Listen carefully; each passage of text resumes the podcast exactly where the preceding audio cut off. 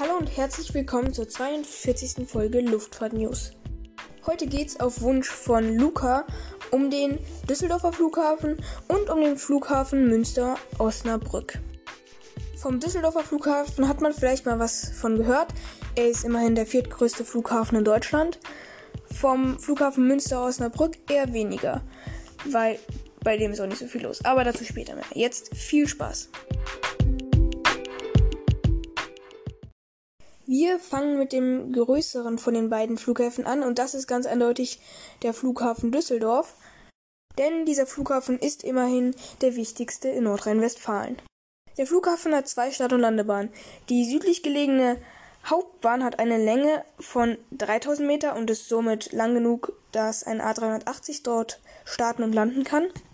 Und dann gibt es noch eine 2700 Meter lange Ersatzbahn, die jedoch nur benutzt werden darf, wenn die Hauptstadt- und Landebahn gerade außer Betrieb ist und das unter anderem, weil diese beiden Bahnen nur 500 Meter auseinander liegen.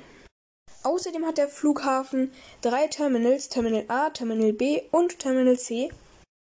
Terminal A ist die Basis für die Lufthansa-Gruppe und dazu gehört auch Eurowings, die an diesem Flughafen ziemlich aktiv sind. Und außerdem ist das Terminal A auch für die Star Alliance Partner vorbehalten. Das Terminal B ist eher für innerdeutsche und europäische Verbindungen gedacht und wird auch so benutzt. Und das Terminal C wird vor allem von Fluggesellschaften genutzt, die nicht in der Star Alliance sind. Und von diesem Terminal gehen überwiegend interkontinentale Flüge ab. Und jetzt, wo wir so ein ungefähres Bild von dem Flughafen haben, versuche ich einmal die Geschichte dieses Airports kurz zusammenzufassen. Wie viele deutsche Flughäfen startete der Flughafen Düsseldorf erstmal mit dem Luftschiffbetrieb. Jedoch wurde der Flughafen offiziell erst nach dem Ersten Weltkrieg und einer französischen Besetzung im Jahre 1927 vom damaligen Oberbürgermeister Robert Lehr eröffnet. Jedoch folgte bald schon der Zweite Weltkrieg und da wurde der Flughafen Düsseldorf wieder weitgehend zerstört. Nach dem Krieg wurde der Flughafen wieder aufgebaut und 1950 wieder von den britischen Streitkräften an die Deutschen übergeben. Nach dem Zweiten Weltkrieg wurde sich viel über die Expansion des Flughafen Düsseldorfs gestritten, so dass dieser bis heute nur begrenzt expandieren darf. 1996 kam es dann zu einem verheerenden Brand im Düsseldorfer Flughafen. Bei Schweißarbeiten entzündeten herumfliegende Funken vorschriftswidrig installierte Dämmungsplatten aus einem Material, das, wenn es brennt, sehr starken, pechschwarzen, stickigen Rauch entwickelt. Dieser Rauch ließ im Terminal 17 Menschen ersticken und entzündete auch weitere Feuer, die sich dann über einen großen Teil des Terminals A entfachten. Weitere 88 Personen wurden verletzt. Nach dem Brand war das Terminal A irreparabel beschädigt und musste abgerissen und wieder neu aufgebaut werden. Das Terminal B musste kernsaniert werden, weil dies auch vom Brand ordentlich was abbekommen hatte. Nach dem Brand wurde der Flughafen weiter in kleinen Schritten ausgebaut. Und dann noch eine Sache zum Düsseldorfer Flughafen.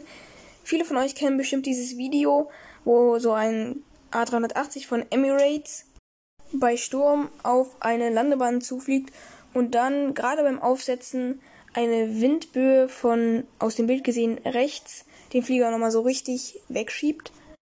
Dieses Video wurde beim Sturm Xavier in Düsseldorf aufgenommen.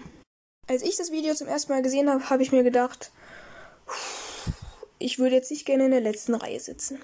Alle, die das Video gesehen haben, wissen, was ich meine. Und damit kommen wir dann auch schon zum Flight, äh, Flughafen für heute. Und das ist der Flughafen Münster-Osnabrück. Dieser Flughafen ist deutlich kleiner als der Flughafen in Düsseldorf. Der Flughafen Osnabrück hatte nämlich in seinem Rekordjahr 2000 gerade einmal 1,8 Millionen Fluggäste. Zum Vergleich, der Flughafen Frankfurt, der größte in Deutschland, hatte zum gleichen Zeitpunkt schon gut 50 Millionen Fluggäste. Und während in Frankfurt die Passagierzahlen dann auch weiter schön anstiegen, war das beim Flughafen Münster-Osnabrück eher das Gegenteil der Fall. Und während man in Frankfurt sich schon wieder ein bisschen von Corona erholt hat und im Jahr 2021 immerhin wieder ein Fluggastaufkommen von 24 Millionen hatte, ist beim Flughafen Münster-Osnabrück die Zahl nicht mal mehr im Millionenbereich. Dort sind es 360.000 Passagiere im Jahr 2021. Aber nach den ganzen Zahlen und dem, was der Flughafen Münster-Osnabrück nicht hat, und das sind Passagiere, kommen wir jetzt mal zu den Sachen, die dieser Flughafen hat. Der Flughafen hat eine Start- und Landebahn mit einer beachtlichen Länge von 3000 Metern, was ja auch schon mal was ist. Und der Flughafen Osnabrück hat zwei Terminals, die zusammenhängen. Und eine Sache, die ich an dem Flughafen mag, die ich allerdings noch nie ausprobiert habe, weil ich da noch nie war, ist, es gibt laut den Daten von Wikipedia eine frei zugängliche Besucherterrasse. Und das ist ja schon mal was. Jetzt aber mal zur Geschichte des Flughafens. Und ich versuche mich wieder etwas kurz zu halten.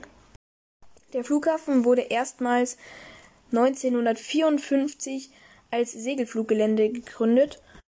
Im Jahr 1966 wurde dann aus diesem Flugplatz auch schon ein von den Städten Münster, Osnabrück und Greven gegründeter Flughafen. Dieser hieß dann Flughafen Münster Osnabrück. Frag mich bitte nicht, wo Greven geblieben ist. Aber immerhin hatte man dann nach einer Weile schon eine 2000 Meter lange Start- und Landebahn.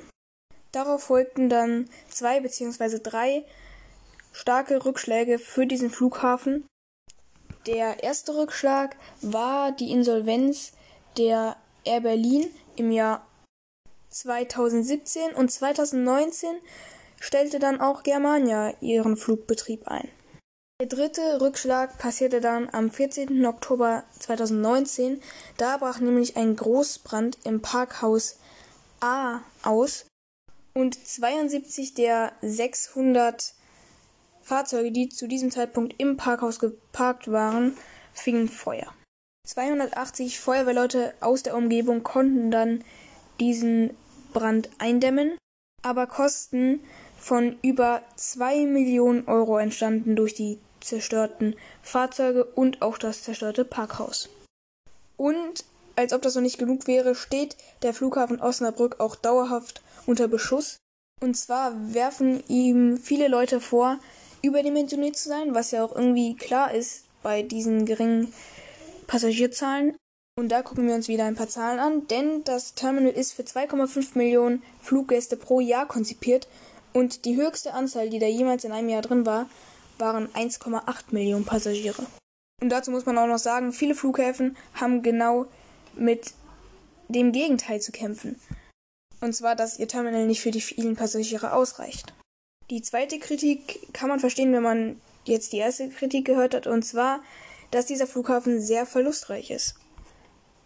Natürlich, ein überdimensioniertes Terminal betreiben, wo im Jahr weniger Passagiere durchlaufen als eigentlich erwartet, das kostet unnötig viel Geld.